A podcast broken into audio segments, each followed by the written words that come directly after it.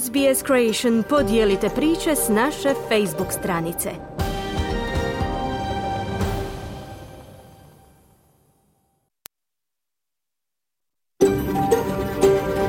SBS, a world of difference. You're with SBS Croatian on mobile, online and on radio. Vi ste uz SBS Croatian na svojim mobilnim uređajima, na internetu i radiju. SBS odaje priznanje tradicionalnim vlasnicima zemlje s koje danas emitiramo program na hrvatskom jeziku. Ovim izražavamo poštovanje prema narodu Vorunđari i Vojvurung, pripadnicima nacije Kulin i njihovim bivšim i sadašnjim starješinama. Također odajemo priznanje tradicionalnim vlasnicima zemlje iz svih aboriđinskih naroda i naroda s otoka u Torasovom tjesnacu, na čijoj zemlji slušate naš program. Dobar dan i dobrodošli u program SBS-a na hrvatskom jeziku. Ja sam Mirna Primorac. Četvrtak je 15. veljače, 11. sati i na početku smo jednosatnog pregleda vijesti aktualnih tema iz Australije, Hrvatske i svijeta. Danas govorimo o propustima savezne vlade koji su doveli do angažiranja korumpiranih i problematičnih tvrtki za upravljanje australskim izvanobalnim pritvornim centrima za tražitelje azila. Čućemo što se zna o stanju koje muči trećinu Australaca, konstantan šum ili zujanje u ušima. Prije tema možete čuti vijesti. Iz Hrvatske se i ovog četvrtka javljaju Enis Zebić i Željko Kovačević. Govore između ostalog o procjenama Hrvatske Narodne banke o inflaciji u skoroj budućnosti i o uspjehu vaterpolista. Pobjeda nad Srbijom odvela ih je u polufinale svjetskog prvenstva. Program počinjemo vijestima iz Australije i svijeta. Slušajte nas!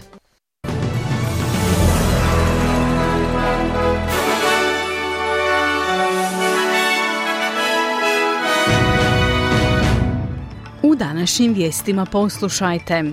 Zemlje članice Arapske lige tvrde da imaju potporu Vijeća sigurnosti Ujedinjenih naroda za rezoluciju o prekidu vatre u Gazi. Izdano je upozorenje za novi ciklon za sjevernu obalu Australije. U Viktoriji još uvijek oko 125.000 kućanstava nema struju.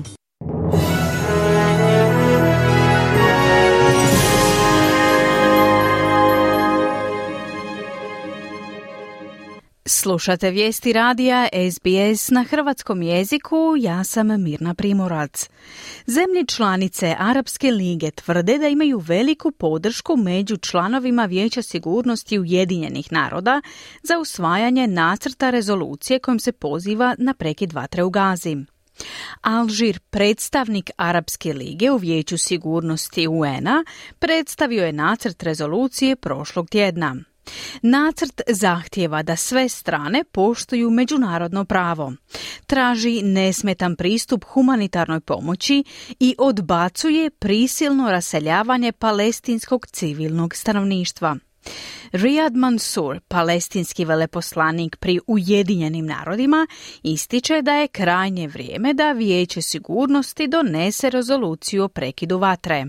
Our effort is to do everything possible to stop Israel from committing this crime of depopulating the Gaza Strip and stopping the war. Naša namjera je učiniti sve što je moguće kako bismo spriječili Izrael da počini ovaj zločin depopulacije pojasa Gaze i odmah zaustavi rat.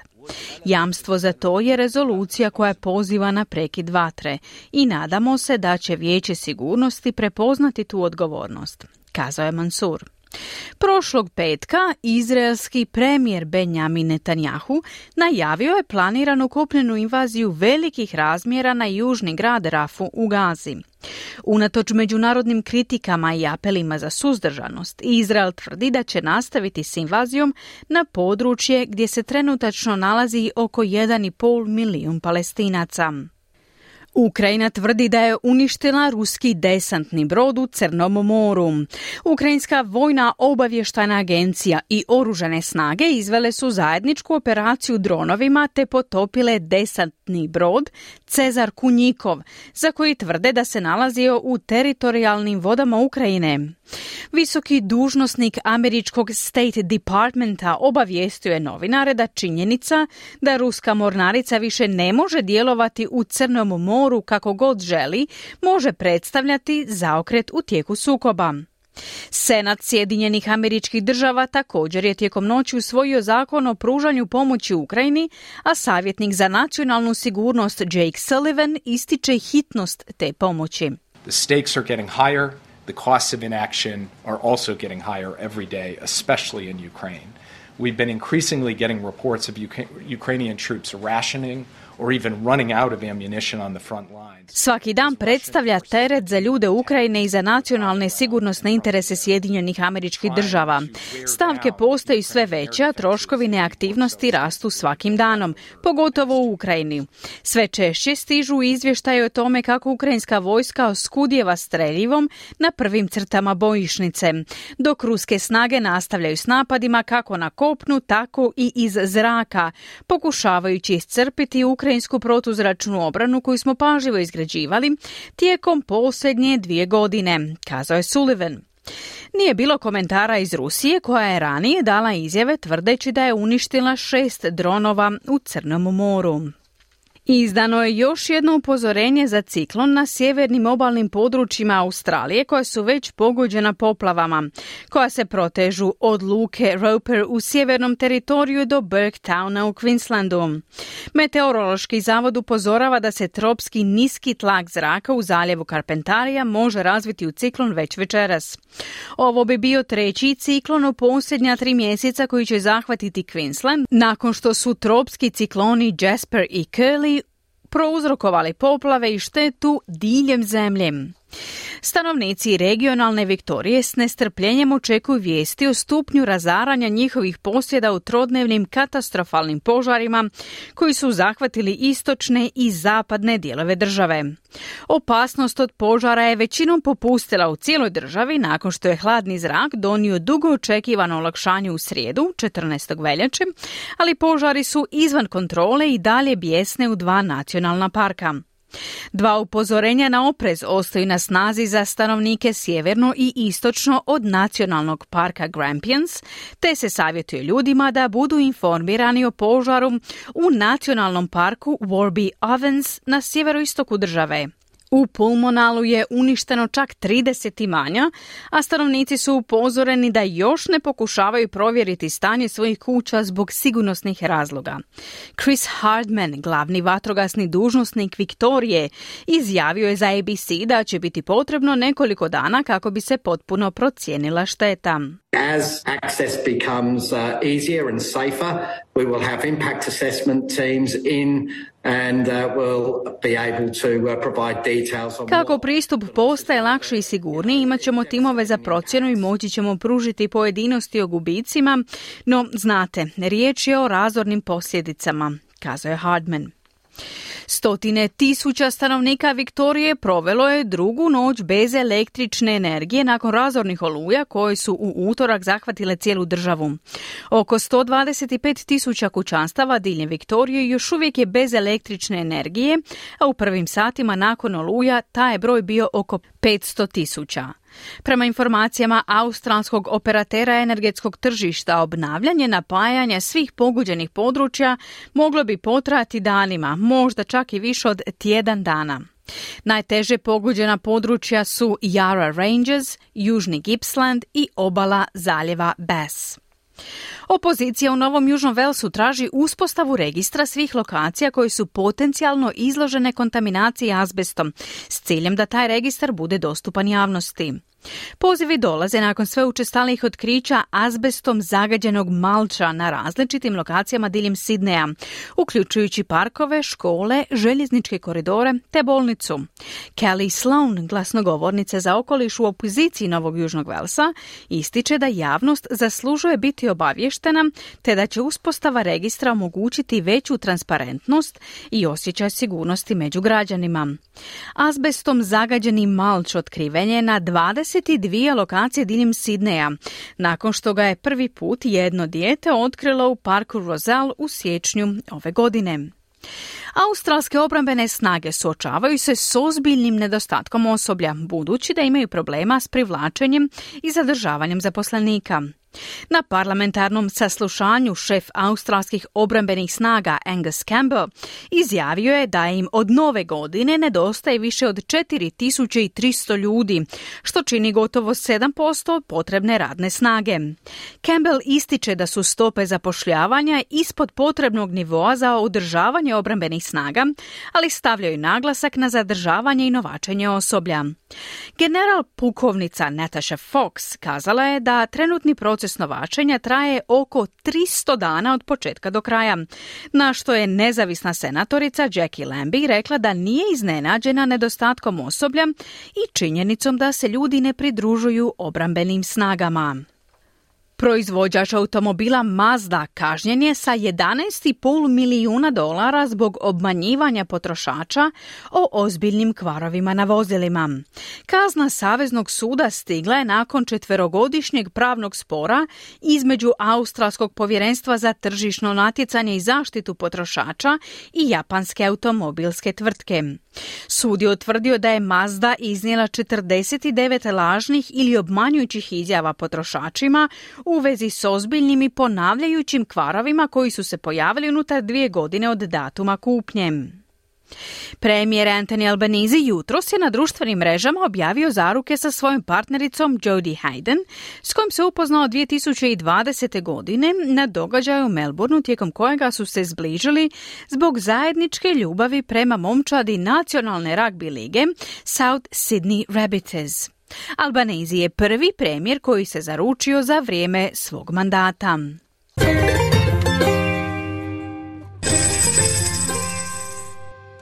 Danas jedan australski dolar vrijedi 0,65 američkih dolara, 0,52 britanske funte te 0,61 euro. I na koncu, današnja vremenska prognoza za glavne gradove Australije. U Pertu se očekuje pretežno sunčano vrijeme te maksimalna dnevna temperatura do 43 stupnja Celzijusa. U Adelaidu danas sunčano i temperatura do 28. U Melbourneu također sunčano i temperatura do 22. U Hobartu danas pretežno oblačno i temperatura do 24. U Canberri moguća kiša i temperatura do 23. U Sidneju kiša i temperatura do 25, u Brisbaneu također kiša i temperatura do 31 i u Darwinu se danas očekuje kiša te moguće i nevrijeme i maksimalna dnevna temperatura do 32 stupnja Celzijusa. Slušali ste vijesti radija SBS na hrvatskom jeziku. Za više vijesti posjetite internetsku stranicu SBS News.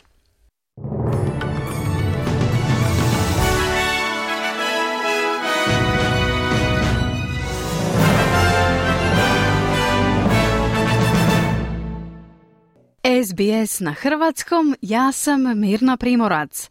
Vijesti nastavljamo javljanjima naših suradnika iz Hrvatske.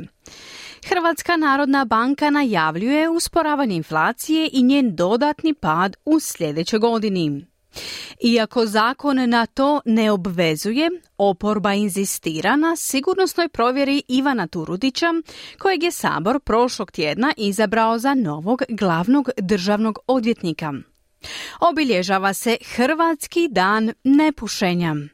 U Slavoniji 40-ak ugovora za gerontno domaćice, ali i za gerontno domaćine, koji se brinu za starije osobe u njihovim domovima, čime se izbjegava njihovo smještanje u domove za starije osobe. Više u izvješću Enisa Zebića iz Zagreba. Kako su zbog blizine parlamentarnih izbora, za koje još ne znamo točan datum, svi ovdje poludjeli, vlast hvali sve što stigne, a opozicija kudi sve što stigne. Evo jedne vijesti iz one četvrte vlasti, one financijske. U pauzi skupa guvernera središnjih banaka mediteranskih zemalja u Splitu, guverner Hrvatske Narodne banke Boris Vujčić vrlo pozitivno o monetarnim perspektivama u Hrvatskoj. Inflacija usporava. Mi ćemo smanjiti našu prognozu inflacije za 2024. godinu sa 4% koje smo imali na otprilike 3,5%. Kod nas su cijene porasle za otprilike 24%-tna poena u odnosu na ljeto 2022. godine, kada su cijene krenule rasti. Međutim, dohoci su porasli još brže. U ovom trenutku realni rast plaća je pozitivan i 2024. godine ćemo isto tako sigurno imati realni rast plaća. Sada je pitanje koliki, naša prognoza u ovom trenutku govori da bi trebalo biti 3,6%.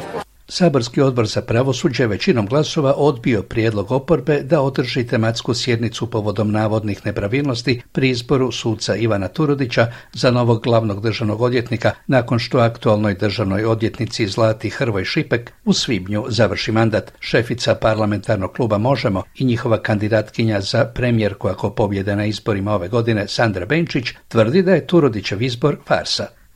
Ne postoji niti jedan, apsolutno niti jedan validni argument da Turudić ne prođe sigurnosnu provjeru, tim više što je morao u sklopu prijave dati i pristanak da će proći sigurnosnu provjeru.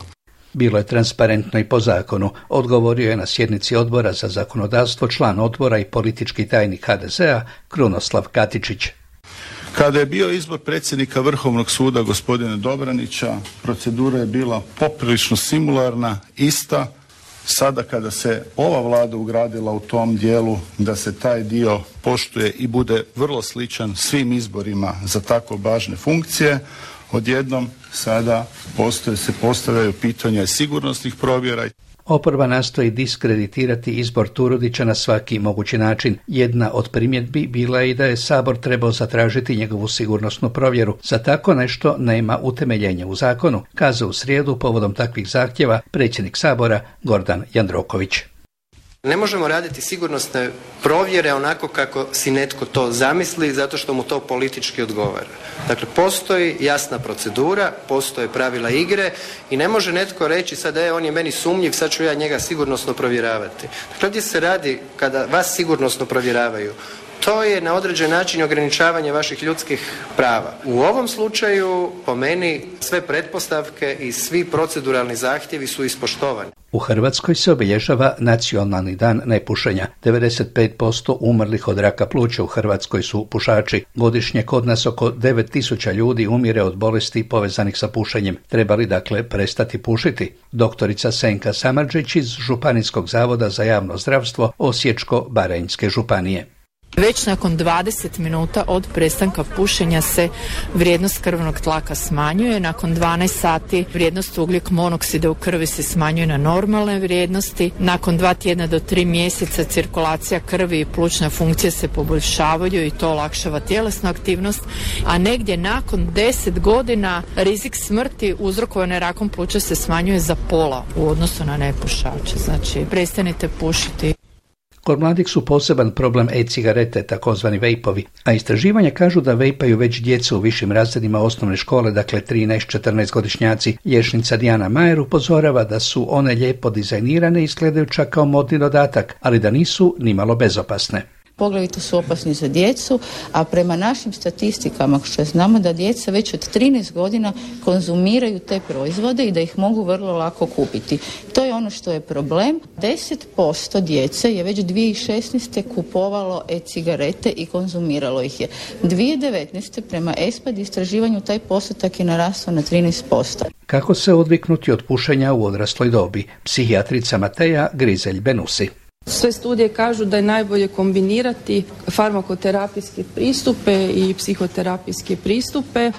Ministar socijalne politike Marin Piletić uručio u Vinkovcima 39 novih ugovora za gerontodomaćice i gerontodomaćine, osobe koje na terenu obilaze staračka domaćinstva i pružaju pomoć u kući. To je projekt na tragu novog trenda deinstitucionalizacije gdje se izbjegava smještavanje starih ljudi u domove iz niza razloga. Ovo je 4. faza projekta nazvanog Zaželi, izvijestio ministar Piletić. Sada će ugovori biti na 3 godine. Želimo omogućiti sigurnu uslugu pomoć u kući na duže razdoblje za sve naše starije sugrađane koji tu vrstu usluge trebaju. Europska komisija nam je odobrila još dodatnih 100 milijuna eura, a Vlada Republike Hrvatske osigurala u svom proračunu za trogodišnje razdoblje dodatnih 286 milijuna eura, čime smo zapravo pokrili sve ove projekte. Gradonačelnik Vinkovaca Ivan Bosančić. Da, gotovo 1,5 milijuna eura, 33 osobe će biti zaposlene, 197 korisnika, više nisu samo žene, sada su i muškarci.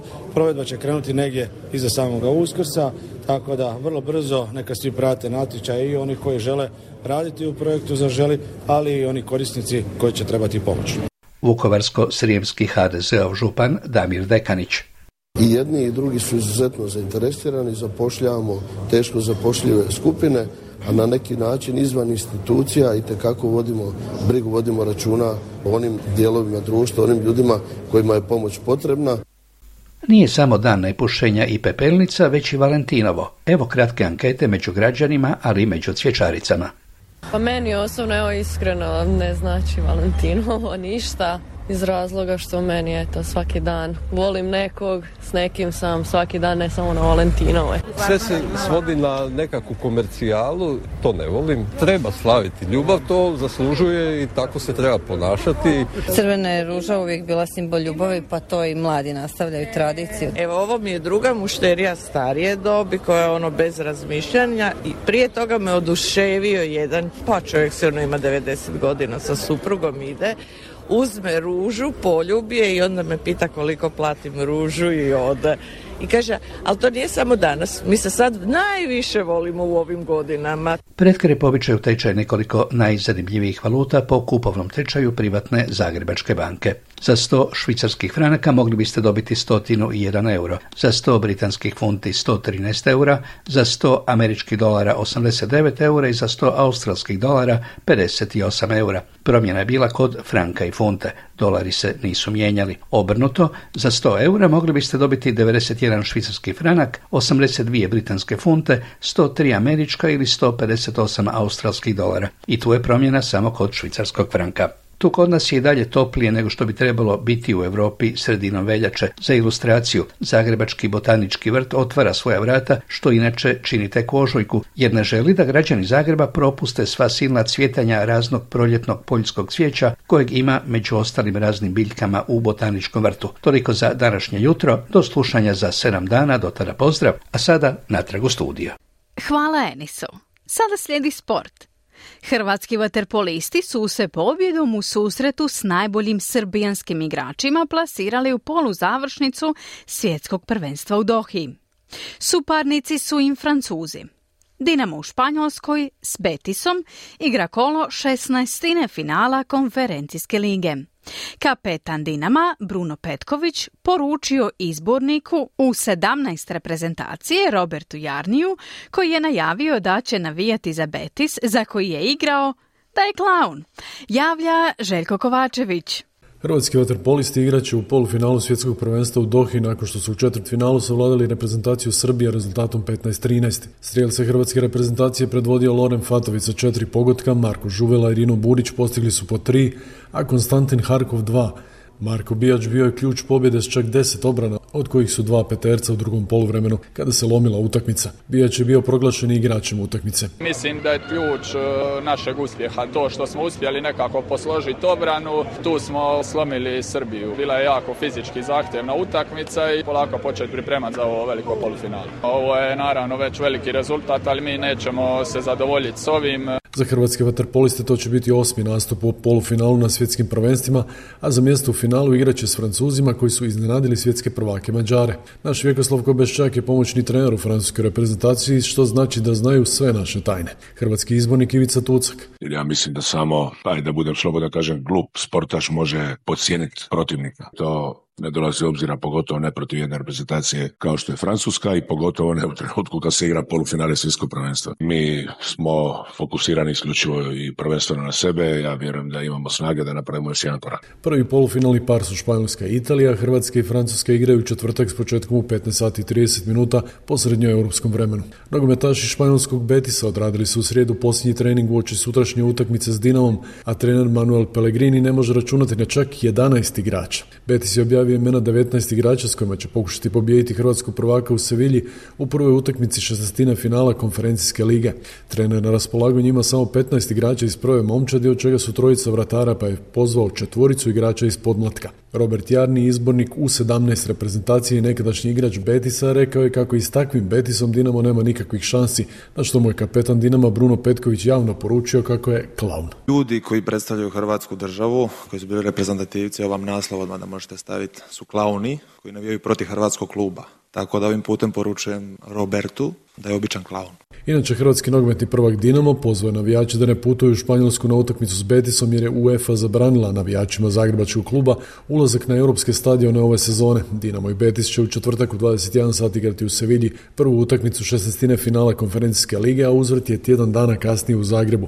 Dinamovim navijačima je zabranjen ulazak na europske stadione do kraja sezone zbog nereda u Ateni u kolovozu u kojima je ubijen navijač grčkog AEK-a. U međuvremenu se u Dinamo vratio bivši hrvatski nogometni reprezentativac 28-godišnji Marko Rog. Rog je stigao na posudbu iz Kaljarija do kraja kalendarske godine.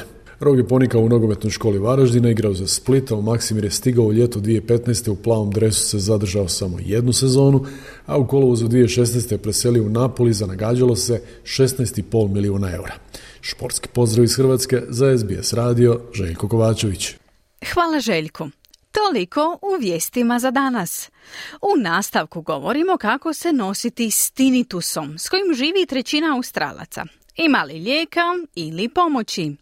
Donosimo i rezultate analize o upravljanju australskim izvanobalnim pritvornim centrima.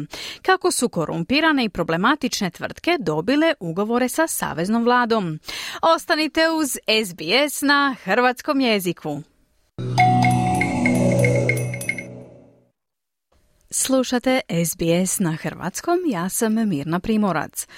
Okrećemo se sada australskim aktualnostima. Milijuni dolara poreznih obveznika su uplaćeni tvrtkama osumnjičenim za podmićivanje i pranje novca, a koje pružaju usluge u australskim izvanobalnim pritvorima za izbjeglice i tražitelje azila. Upravo do tih saznanja je došao bivši čelnik Australske sigurnosno-obavještajne agencije Denis Richardson, koji je u svojoj reviziji tog režima otkrio da Ministarstvo unutarnjih poslova nije uspjelo upotrijebiti obavještajne podatke koji su im bili dostupni kako bi adekvatno provjerilo tvrtke koje su ugovarale poslove s vladom. Prilog Rejne Jalop pripremila je Ana Solomon. Australski režim izvanobalnog pritvaranja se ponovno našao u središtu pozornosti. U izvješću se optužuje australsku vladu da je tvrtkama osumnjičenima za podmićivanje, pranje novca i druge kriminalne aktivnosti dala milijune dolara za provedbu ovog kontroverznog programa. Bivši čelnik Azija Denis Richardson je otkrio da Ministarstvo unutarnjih poslova nije provelo dužnu analizu prije dodjele ugovora za usluge u izvanobalnim centrima za obradu zahtjeva za azilom na Nauru i Papui Novoj Gvineji. Ministrica unutarnjih poslova Claire O'Neill pak okrivljuje svog prethodnika iz liberalne stranke Petera Duttona za navodno nedolično postupanje. Peter Dutton seems to have seen that there were problems here and asked no questions and got no answers over the decade that he was in power. Čini se da je Peter Dutton uvidio da ovdje postoje problemi i nije postavljao pitanja, niti je dobivao odgovore tijekom desetljeća svoje vladavine. No koje su posljedice tog velikog propusta? Radilo se o stotinama milijuna dolara poreznih obveznika koji su se potencijalno usmjeravali u trgovinu drogom i oružjem, kao i u trgovinu ljudima. Peter Dutton je prevarant, predstavlja se kao neki opasan tip, no ovo izvješće pokazuje da je nadgledao sustav u kojemu je stotine milijuna dolara potencijalno korišteno za omogućavanje kriminalnih radnji. Mora nam reći što je znao i zašto nije ništa poduzeo po tom pitanju, izjavila je ministrica O'Neill. Niti jedna osoba nakon provedene revizije nije upućena Australskoj saveznoj policiji ili Nacionalnom povjerenstvu za borbu protiv korupcije. Ministrica O'Neill kaže da vrata ostaju otvorena za potencijalne kriminalne istrage. Denis Richardson's review of course leaves open the question of whether there is criminal conduct that needs to be investigated, and those investigations would be undertaken by the AFP. Revizija Denisa Richardsona naravno ostavlja otvorenim pitanje jesu li poduzete kakve kriminalne radnje koje treba istražiti.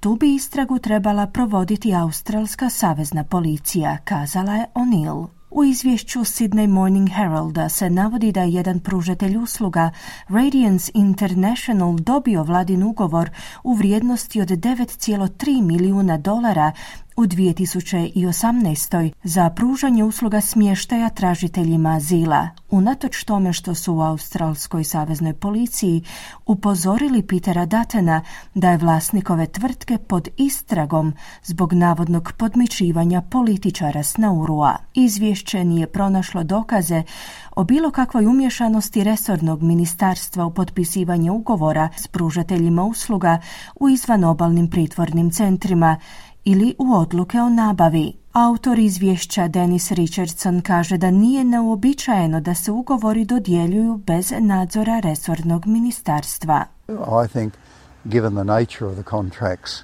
it's perfectly understandable if the minister was not advised. Mislim da je to s obzirom na prirodu ugovora posve razumljivo. Ministar ne mora nužno biti obavješten o tome. Radio sam u portfeljima u kojima nisu svi ugovori dani na uvid resornom ministru, pojašnjava Richardson.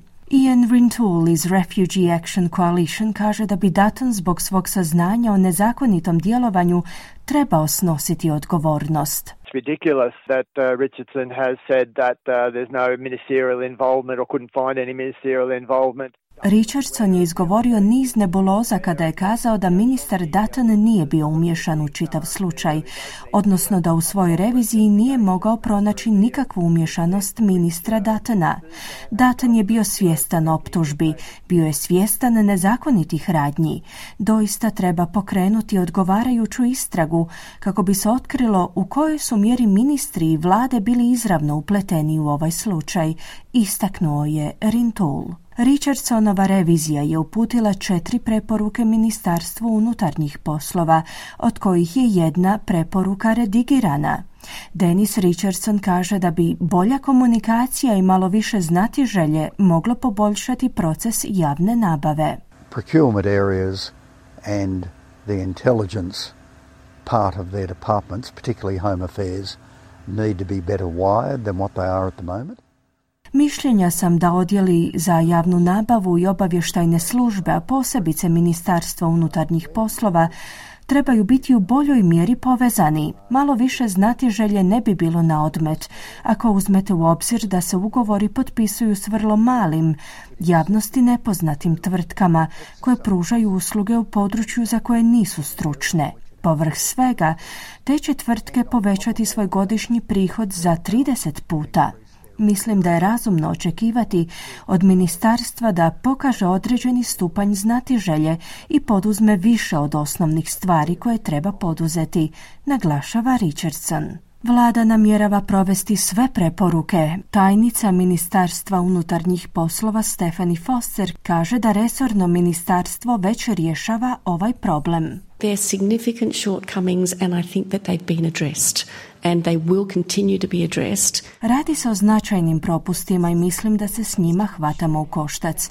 Nastavit ćemo rješavati ovaj slučaj zahvaljujući procesima koje smo uspostavili kako bismo osigurali da se ovom problemu pridaje potrebna doza pažnje te da se adekvatno dijele informacije, zaključila je Foster. Program pritvaranja tražitelja azila i izbjeglica u izvanobalnim pritvornim centrima za obradu njihovih zahtjeva za azilom je bio predmetom pritužbi organizacija za ljudska prava otkako je započeo sa svojim djelovanjem. 2020. tužitelj Međunarodnog kaznenog suda je kazao kako loši uvjeti boravka u tim pritvorima krše međunarodno pravo.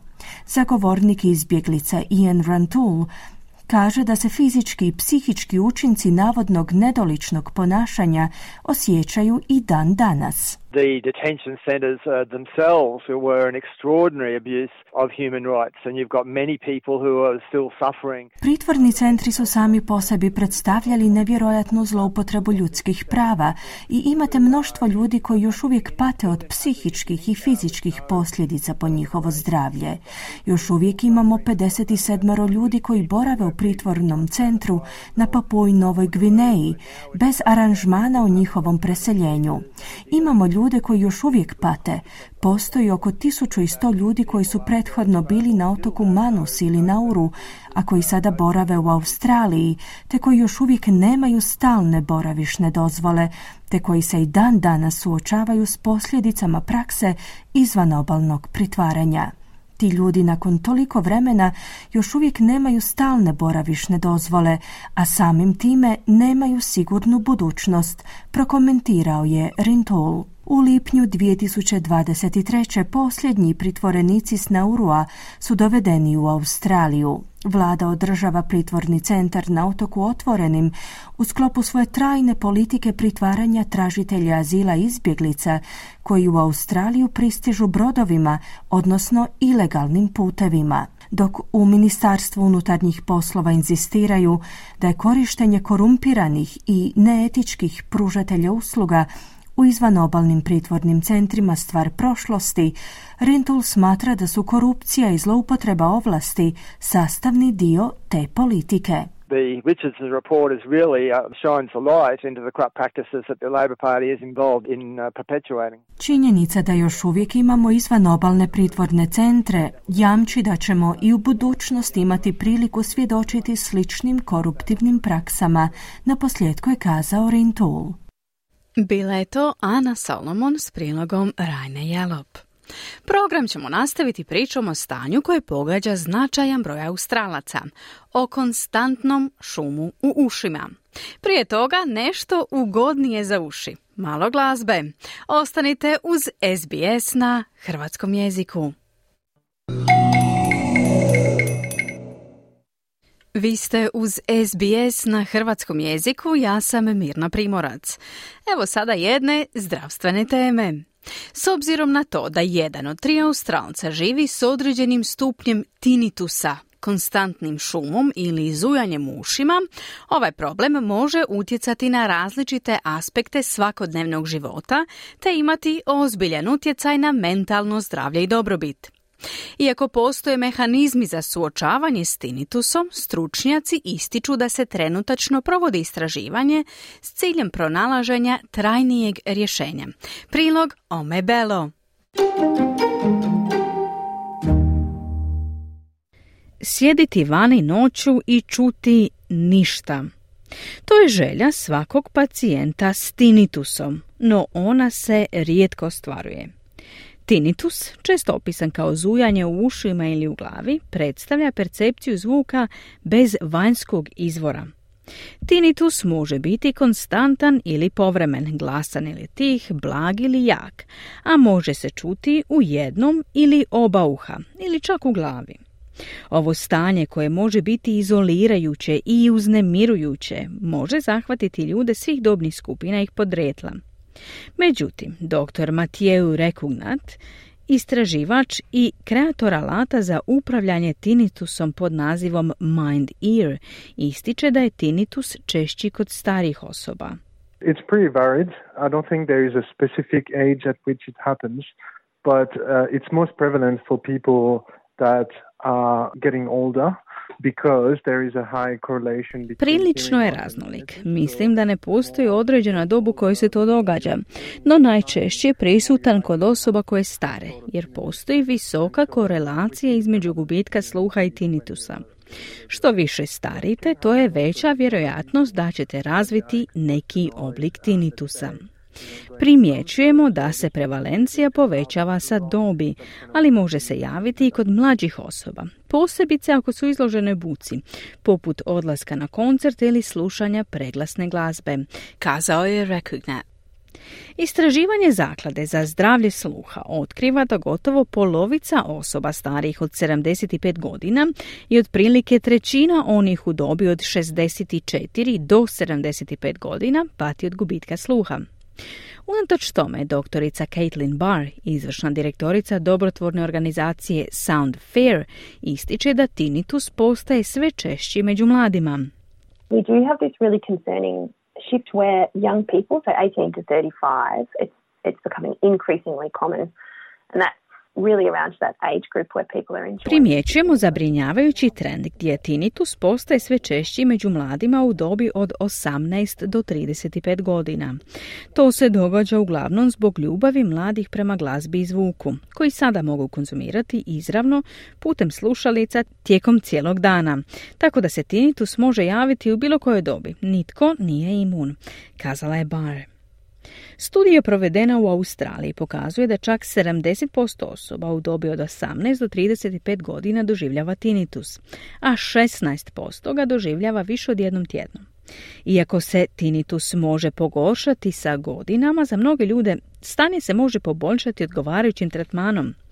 Rezultati, kako ističe dr. Recugnat, mogu varirati od osobe do osobe. Scientific evidence suggests that there are multiple ways of coping with the tinnitus or managing the tinnitus, and those have been shown to help in different scenarios and sometimes in combination. Everyone is different, everyone's tinnitus is different. Znanstveni dokazi sugeriraju da postoje različite metode suočavanja s tinnitusom ili upravljanja njime, a pokazalo se da pomažu u različitim scenarijima. Ponekad je vrlo učinkovita kombinacija različitih tehnika, budući da je svaka osoba jedinstvena, a tinnitus se razlikuje kod svakog pojedinca, stoga je potrebno primijeniti različite tehnike i pronaći pravu kombinaciju rješenja koja će odgovarati svakome, izgrađujući rutinu i navike koje će poboljšati osjećaj i suočavanje s tinnitusom, kazao je Recugnat. Upravljanje tinnitusom nije univerzalno rješenje, jer ljudi s tinnitusom doživljavaju različite vrste zvukova.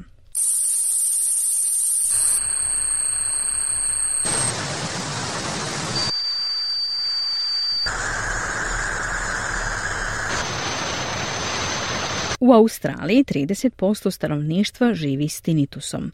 Za 15 do 20% ljudi tinnitus uzrokuje nevolje i značajno utječe na njihov život, mentalno zdravlje i sposobnost obavljanja svakodnevnih zadataka. Viktorija Didenko živi s tinnitusom već 10 godina. I mean, it's manageable, but it really isn't easy, and when I first had my tinnitus onset, I struggled with severe depression. Mislim da se može kontrolirati, ali zaista nije lako. Kada sam po prvi put doživjela tinnitus, borila sam se s teškom depresijom i anksioznošću, jer je to poput kapljanja slavine usred noći. Konstantno je prisutno i želite isključiti taj zvuk, ali ne možete, kazala je Didenko. Doktorica Emma Lard, voditeljica inicijative Tinnitus Australia i osoba koja pati od tinnitusa, ističe da on može biti uzrokovan različitim faktorima. There's lots of different reasons that we can get tinnitus. So most of the time it will be due to something happening in the hearing system, so whether that's hearing loss. Postoji mnogo različitih razloga zbog kojih možemo razviti tinnitus. Najčešće je povezan s problemima u slušnom sustavu, kao što je gubitak sluha, što je uzrok tinnitusa za većinu ljudi. Druga vrsta je somatski tinnitus, koji može nastati ako imamo problem u čeljusti ili vratu, fizičkih problema s mišićima ili kostima, kazala je doktorica Light. Gospođa Didenko navodi da su i njezina majka i baka imale problema sa sluhom, što bi moglo objasniti njenu dijagnozu. No stručnjaci tvrde da nema jasnih dokaza da je tinnitus genetski uvjetovan. Čak 45% osoba oboljelih od tinnitusa pati od depresije. Osobe s teškim oblikom tinnitusa osjećuju da nema izlaza te imaju suicidalne misli. Gospođa Didenko, kojoj je tinitus dijagnosticiran u dobi od 55 godina, ističe da je upravljanje tinitusom izazovno, iako je moguće. I have constant noise, it's on all the time. I have a feeling of heaviness in my ears and I want to keep popping my ears. And the vibration of the ringing, it's a very high-pitched sonic ring, has now been accompanied with... Buka je uvijek prisutna. Osjećam težinu u ušima i želim ih stalno pritiskati. Vibracije zvuka postaju vrlo visok ton, sada popraćen pulsirajućim ritmom poput otkucaja srca. Sada mogu čuti lupkanje u lijevom uhu, što se dodaje visokom zvuku u desnom uhu. Dakle, postoji prava skupina zvukova u mom uhu. Nije lako živjeti s tim. Neću lagati, borim se s tim. Imam veliku podršku obitelji supruga, snašla sam se s tim. Da, nosim se s tim, upravljam, ali nije lako. Vrlo je izazovno, kazala je gospođa Didenko. Približno jedna od 3 osobe u Australiji iskusila je tinitus u nekom trenutku svog života. Otprilike jedna od 6 osoba živi s konstantnim tinitusom. Oko 2% Australaca smatra da im tinitus jako smeta. Dr. Recugnat ističe da iako ne postoji lijek za tinnitus, postoje različite metode za njegovo upravljanje. Those techniques that have been evidenced are sound therapy, that's using nature sounds or noise or music to create an environment of sound where you can drown and distract your brain from the constant ringing in your head.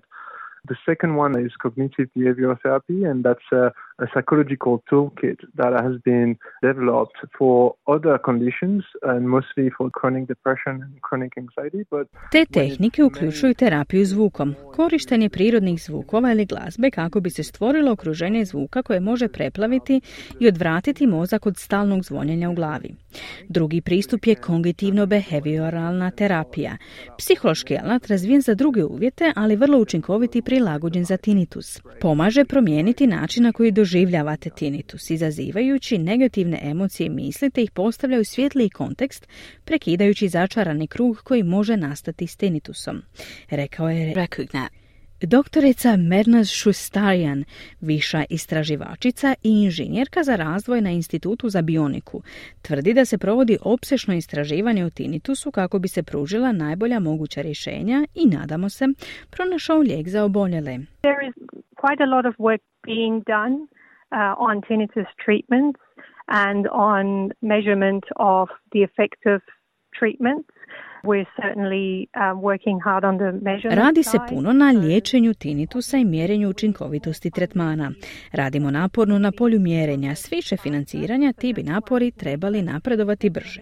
Dakle, iako je to samo jedan korak, definitivno mislim da bi svatko tko ima ovaj problem trebao imati povjerenja da postoje rješenja i da se postiže napredak, kazala je Shooshtarian. Doktorica Caitlin Barr naglašava da je potrebno podići svijest o tinitusu. Because it's so invisible, it's very hard to measure. It's very hard for people who don't have it to understand what it's like. Zbog svoje nevidljivosti vrlo je teško izmjeriti tinitus. Ljudima koji ga nemaju teško je razumjeti kako je to, dok je ljudima s tinitusom teško potražiti pomoć. Želimo da ljudi učine ovo nevidljivo stanje vidljivim razgovarajući o njemu. Stoga je važno razgovarati s nekim, potražiti pomoć, jer postoje različiti načini na koje se može pomoći kod tinitusa, na posljedku je kazala doktorica Barr. Ako vi ili netko koga poznajete treba podršku u kriznim situacijama, možete kontaktirati Lifeline na broj telefona 131114.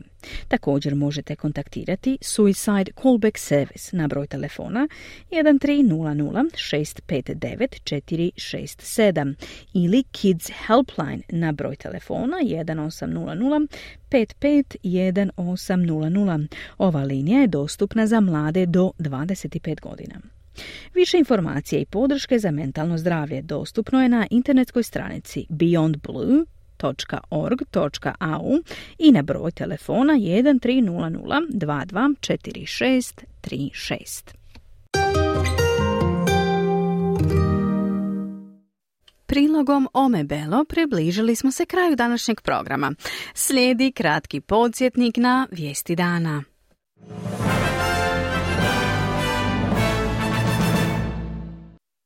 Zemlje članice Arapske lige tvrde da imaju veliku podršku među članovima Vijeća sigurnosti Ujedinjenih naroda za usvajanje nacrta rezolucije kojom se poziva na prekid vatre u Gazi. Ukrajina tvrdi da je uništila ruski desantni brod u Crnom moru. Izdano je još jedno upozorenje za ciklon na sjevernim obalnim područjima Australije koja su već pogođena poplavama koje se protežu od luke Roper u sjevernom teritoriju do Bergtowna u Queenslandu. Stanovnici regionalne Viktorije s nestrpljenjem očekuju vijesti o stupnju razaranja njihovih posjeda u trodnevnim katastrofalnim požarima koji su zahvatili i istočne i zapadne dijelove države. Hrvatska Narodna banka najavljuje usporavanje inflacije i njen dodatni pad u sljedećoj godini.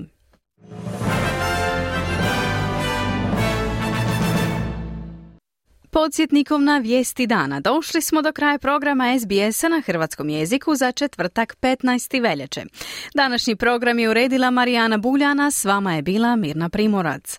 Hvala vam na pažnji. Budite uz nas i sutra u petak u našem redovnom terminu od 11 do 12 sati.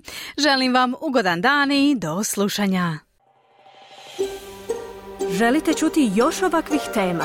Slušajte nas na Apple Podcast, Google Podcast, Spotify ili gdje god vi nalazite podcaste.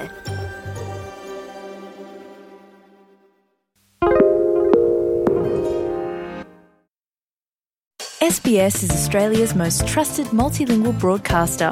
Our listeners are loyal, highly engaged and have supported countless local businesses. We offer advertising packages for businesses of all sizes. Our experienced sales team will guide you through the process of owning a great campaign. Bring your own ad or have our production team make you something in one of our 68 languages. Start the conversation with your new audience today. Email sales@sbs.com.au.